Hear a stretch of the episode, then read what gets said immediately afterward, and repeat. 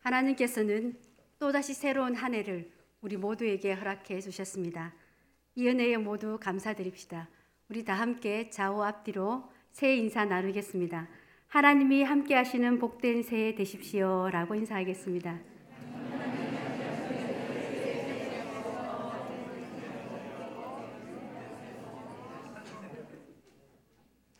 올해 우리 교단 총회 주제가 다시 거룩한 교회로입니다. 교회가 세상의 비난의 대상이 되고 있는 안타까운 현실 앞에서 그 원인을 거룩성의 상실로 보고 거룩성을 회복하자는 뜻에서 다시 거룩한 교회로라고 주제를 정한 것입니다. 우리 교회도 총회 주제와 동일하게 거룩성을 회복하자는 뜻에서 다시 거룩한 교회로라고 표를 정했습니다. 교회가 교회답지 못하고 성도가 성도답지 못하는 것은 하나님의 성품인 거룩성을 상실했기 때문입니다. 세상적인 가치와 기준으로 평가하고 판단하는 것이 우리에게는 너무나 익숙해져 있습니다. 전혀 구별되지 않는 삶을 우리는 일상에서 아무렇지도 않게 살아가고 있습니다. 국가적으로나 사회적으로 총체적 위기, 위기 상황에 직면한 오늘 우리는 하나님의 백성다움을 회복해야 하겠습니다. 다시 거룩한 교회로 회복되어 교회가 바로 서서 구별된 삶으로 하나님 나라의 가치와 사랑을 전해야 할 것입니다. 교회가 거룩해야 한다는 것은 새로움을 찾는 것이 아니라 원래의 모습으로 회복하는 것을 의미합니다. 교회가 거룩해야 하는 것은 하나님께서 거룩하시기 때문입니다. 하나님께서는 말씀하십니다. 너희는 거룩하라. 이는 나 여호와 너희 하나님이 거룩함이니라라고 하셨습니다. 교회의 거룩성은 하나님의 명령이며 동시에 교회의 본성입니다. 하나님께서 명령하신 너희는 거룩하다라는 말씀에서 거룩하라라는 말은 구별되다, 분리하다라는 뜻을 담고 있습니다. 즉 죄악된 세상과 철저하게 구별되어야 함을 의미합니다. 하나님께서는 속성상 죄악된 모든 것과는 구별되는 거룩하신 분입니다. 그러므로 하나님의 거룩하신 이름으로 일컬어지는 하나님의 백성들은 마땅히 죄나 죄로 오염된 세상과 구별된 거룩한 삶을 살아야 하는 것입니다. 하나님께서는 당신의 백성된 오늘 우리에게도 말 명령하고 있습니다. 너희는 거룩하라. 나 여호와 너희 하나님이 거룩함이니라. 죄악과 거짓으로부터 자신을 지키고 구별된 삶을 살 것을 명령하십니다. 세상 사람들과는 똑같이 살지 말고 구별된 삶을 살 것을 명령하십니다. 하나님의 백성들은 말과 표정, 몸가짐 같이 겉으로 드러나는 모습에서 뿐만 아니라 생각하는 것과 구체적인 삶의 방식과 같이 드러나지 않는 것에서까지도 이 세상 사람들과는 구별되는 성결한 삶을 살아야 하는 것입니다. 또한 너희는 거룩하라 라는 말은 너희는 거룩하게 되어라 라는 뜻을 담고 있습니다. 즉, 거룩은 한 번에 완성되는 것이 아니라 끊임없이 거룩해져야 함을 뜻하는 것입니다. 먼지와 티끌 같은 인간은 죄성을 지닌 존재이기에 스스로 거룩해질 수가 없습니다. 하나님으로부터 주어지는 거룩이 아니고서는 우리는 거룩을 이룰 수 없습니다. 모든 거룩은 오직 하나님의 거룩성을 인정하고 또 자신의 삶 속에서 그 거룩을 실천할 때에만 가능한 것입니다. 그러므로 하나님과 같이 거룩하라라는 명령은 하나님의 백성들이 거룩하신 하나님을 닮아가도록 자신을 개발시키는 것입니다. 이 과정이 성화입니다. 성화의 과정은 상호적입니다. 즉 여호와께서 먼저 자기 백성을 거룩하게 만드시고 그리고 그의 백성은 자신을 거룩하게 유지해야 하는 것입니다. 하나님의 백성이 거룩하게 되는 것은 율법 준수와 예배를 통해서 이루어집니다. 즉 하나님의 규례와 법도 안에서 행하며 그 말씀에 순종하며 살 때 비로소 거룩성이 드러나게 되는 것입니다. 또한 예배를 통해 거룩하게 되는 것입니다. 예배는 하나님의 백성만이 드릴 수 있는 구별된 의식입니다. 로마서 12장 1절과 2절에서는 그러므로 형제들아 내가 하나님의 모든 자비하심으로 너희를 권하노니 너희 몸을 하나님이 기뻐하시는 거룩한 산 제물로 드리라. 이는 너희가 드릴 영적 예배니라. 너희는 이 세대를 본받지 말고 오직 마음을 새롭게 함으로 변화를 받아 하나님의 선하시고 기뻐하시고 온전하신 뜻이 무엇인지 분별하도록 하라라고 말씀하고 있습니다. 1절에서 바울은 하나님이 기뻐하시는 예배는 우리의 몸을 제물로 하여 드리는 거룩한 산 제사라고 말하고 있습니다. 여기서 몸은 사람의 인격 전체 또는 삶 전체를 의미합니다. 그러므로 바울은 우리의 삶 전체와 인격 전체를 하나님께 드리도록 요구하고 있는 것입니다. 우리는 우리의 인격과 삶 전체를 드려 하나님께 헌신하고 봉사함으로 산 제사를 드려야 합니다. 물론 우리가 우리 몸을 드려 하나님께 헌신한다고 해서 그것이 다 하나님이 기뻐하시는 제사가 되는 것은 아닙니다. 그것이 하나님께서 기뻐하시는 제사가 되려면 여기에 반드시 첨가할 것이 있습니다. 바로 거룩함입니다. 바울은 우리 몸을 산 제사로 드리되 거룩한 산 제사로 드리도록 말씀하고 있습니다. 구약 시대에 하나님을 예배할 때는 반드시 흠과 점이 없는 깨끗한 제물로 제사를 드려야 했습니다. 그래야 하나님이 연락하셨습니다. 마찬가지로 오늘 우리가 우리 몸으로 드리는 예배도 하나님께 연락되고 하나님이 기뻐하시는 제사가 되려면 우리 몸을 거룩히 구별하여 드려야 하는 것입니다. 그렇다면 어떻게 하여야 우리 몸을 거룩하게 구별하여 산 제사로 드릴 수 있겠습니까? 바울은 이에 대한 답을 세 가지로 말씀하고 있습니다. 첫째는 이 세대를 본받지 않는 것입니다. 이 세상의 행태를 따르거나 모방하지 말라는 것입니다. 이를 달리 말하면 시대 정신이나 시대 상황에 휩쓸리지 말라는 것입니다. 이 시대의 조류를 쫓아 살아서는 안 된다는 것입니다.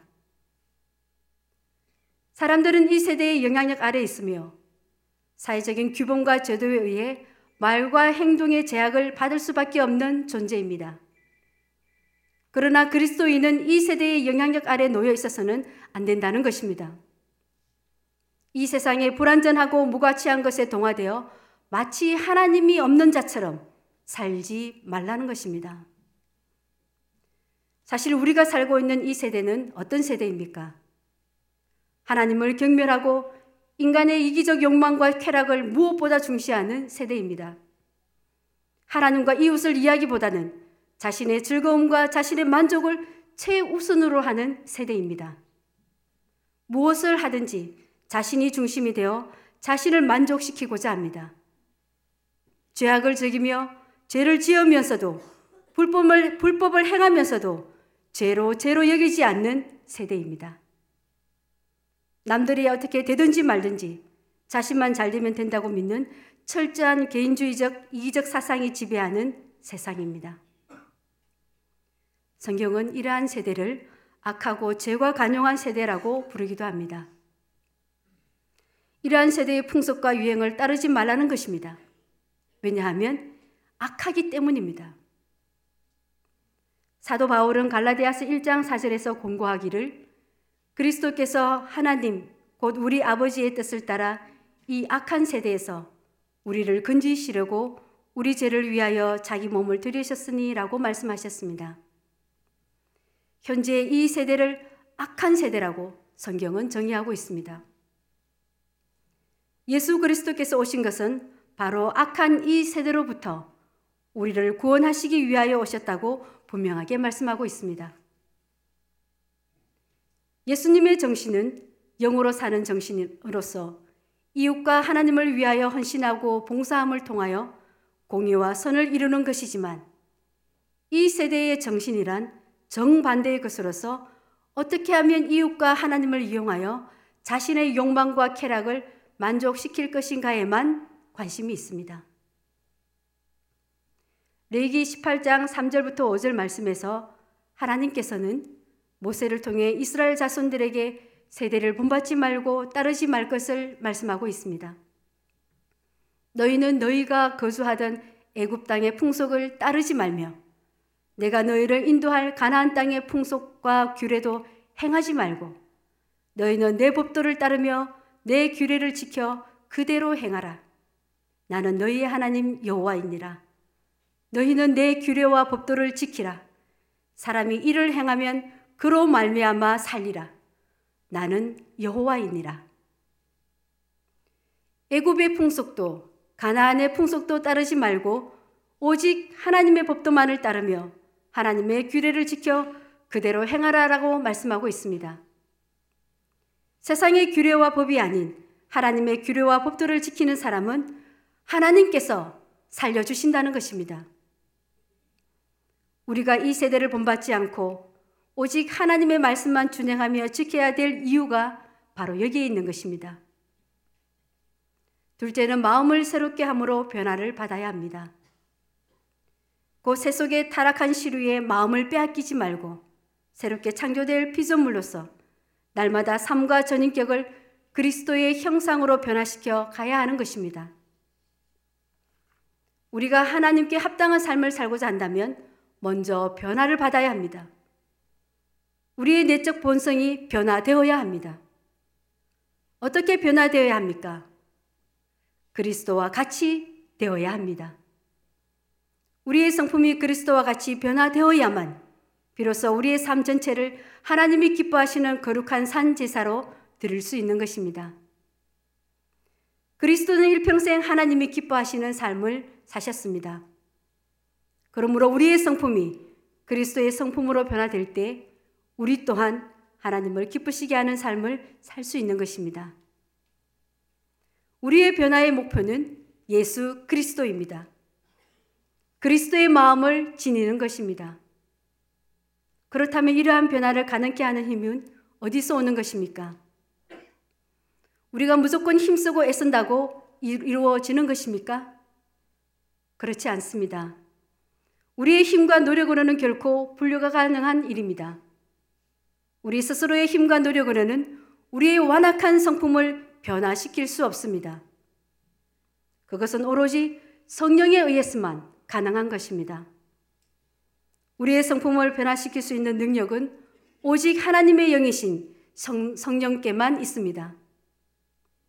그래서 하나님께서는 에스겔 선지자를 통해 장차 성령을 보내셔서 그들의 마음을 부드럽게 하시겠다고 약속하셨습니다.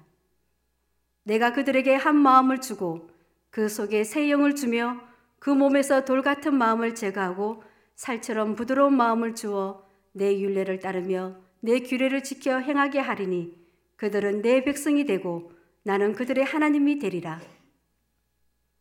그렇습니다. 성령만이 우리를 변화시키는 원동력이 됩니다. 우리의 완악한 성품을 변화시켜 그리스도의 장성한 분량에 충분히 다다르도록 돕는 것입니다. 이를 위해 우리는 어떻게 해야 하겠습니까? 우리는 더욱더 성령님을 의지해야 할 것입니다. 우리 속에 꽉 채워져 있는 우리의 자라와 더러운 자존심들을 성령의 인도에 따라 내려놓아야 하는 것입니다. 또한 성령께서 우리를 가르치시고 훈계하시는 소리를 깊이 알아들을 수 있도록 애써야 하는 것입니다. 우리의 재성을 슬퍼하시며 우리의 연약함을 탄식하시는 소리에 귀 기울여야 합니다. 이러할 때 성령께서는 우리의 변화를 위해 더욱 강건적으로 역사하실 것입니다. 셋째는 하나님의 선하시고 기뻐하시고 온전하신 뜻이 무엇인지 분별하는 것입니다. 곧 자기 본의의 삶이 아니라 하나님 본의의 삶, 하나님이 기뻐하시는 삶을 살아야 한다는 것입니다. 여기서 선하시고는 하나님께서는 존재 자체가 선이시며 피조물에게도 선으로 대하신다는 하나님의 도덕적 속성을 가리킨다고 볼 수 있습니다. 그리고 기뻐하시고는 하나님께서 자신 안에서 무한한 기쁨을 누릴 수 있을 만큼 충족된 복을 가지신 분이라는 것입니다. 또한 온전하시는 존재나 속성에 있어서 모든 것으로부터 완전히 자유로우시며 무한하시다는 하나님의 무한성을 가리키고 있다고 볼 수 있습니다. 우리는 오직 마음을 새롭게 함으로 변화를 받을 때 이와 같은 신적 속성을 지닌 하나님의 뜻을 올바르게 분별할 수 있게 되는 것입니다. 하나님은 참으로 선하시고 온전하신 분이십니다. 하나님의 뜻은 선하고 온전합니다. 비록 지금 우리 앞에 절망할 수밖에 없는 상황들이 펼쳐져 있을지라도 그것은 더 깊은 하나님의 계획을 위한 진행 과정이라는 것을 우리는 잊지 말아야 합니다. 하나님은 모든 것이 합력하여 선을 이루게 하시는 분이십니다. 하나님께서는 우리의 고난에 대해 때를 따라 돕는 분이십니다. 단지 우리가 바라는 선, 우리가 바라보는 때가 아닐 뿐입니다. 하나님은 당신의 선을 이루시기를 원하시며 당신의 때에 돕기를 원하십니다. 왜냐하면 그것이 궁극적인 선이며 우리에게 가장 적당한 때이기 때문입니다. 세상의 고통과 아픔이 가득한 것은 하나님의 뜻이 악하거나 불완전하기 때문이 아니라 아직 하나님의 때가 이르지 않았기 때문입니다. 하나님께서는 선하고 온전한 자신의 뜻을 위해 인내하고 계시는 것입니다. 그러므로 우리는 하나님의 뜻이 선하고 온전하심을 굳게 믿어야 합니다. 우리를 향한 하나님의 계획하심이 선하심을 변치 않고 믿어야 합니다. 오늘도 우리의 삶 가운데 역사하시는 하나님의 선하시고 온전한 뜻이 무엇인지를 깊이 묵상하며 그 뜻에 순종하는 우리 모두가 되어야 할 것입니다. 거룩성을 회복하는 것은 하나님의 명령입니다.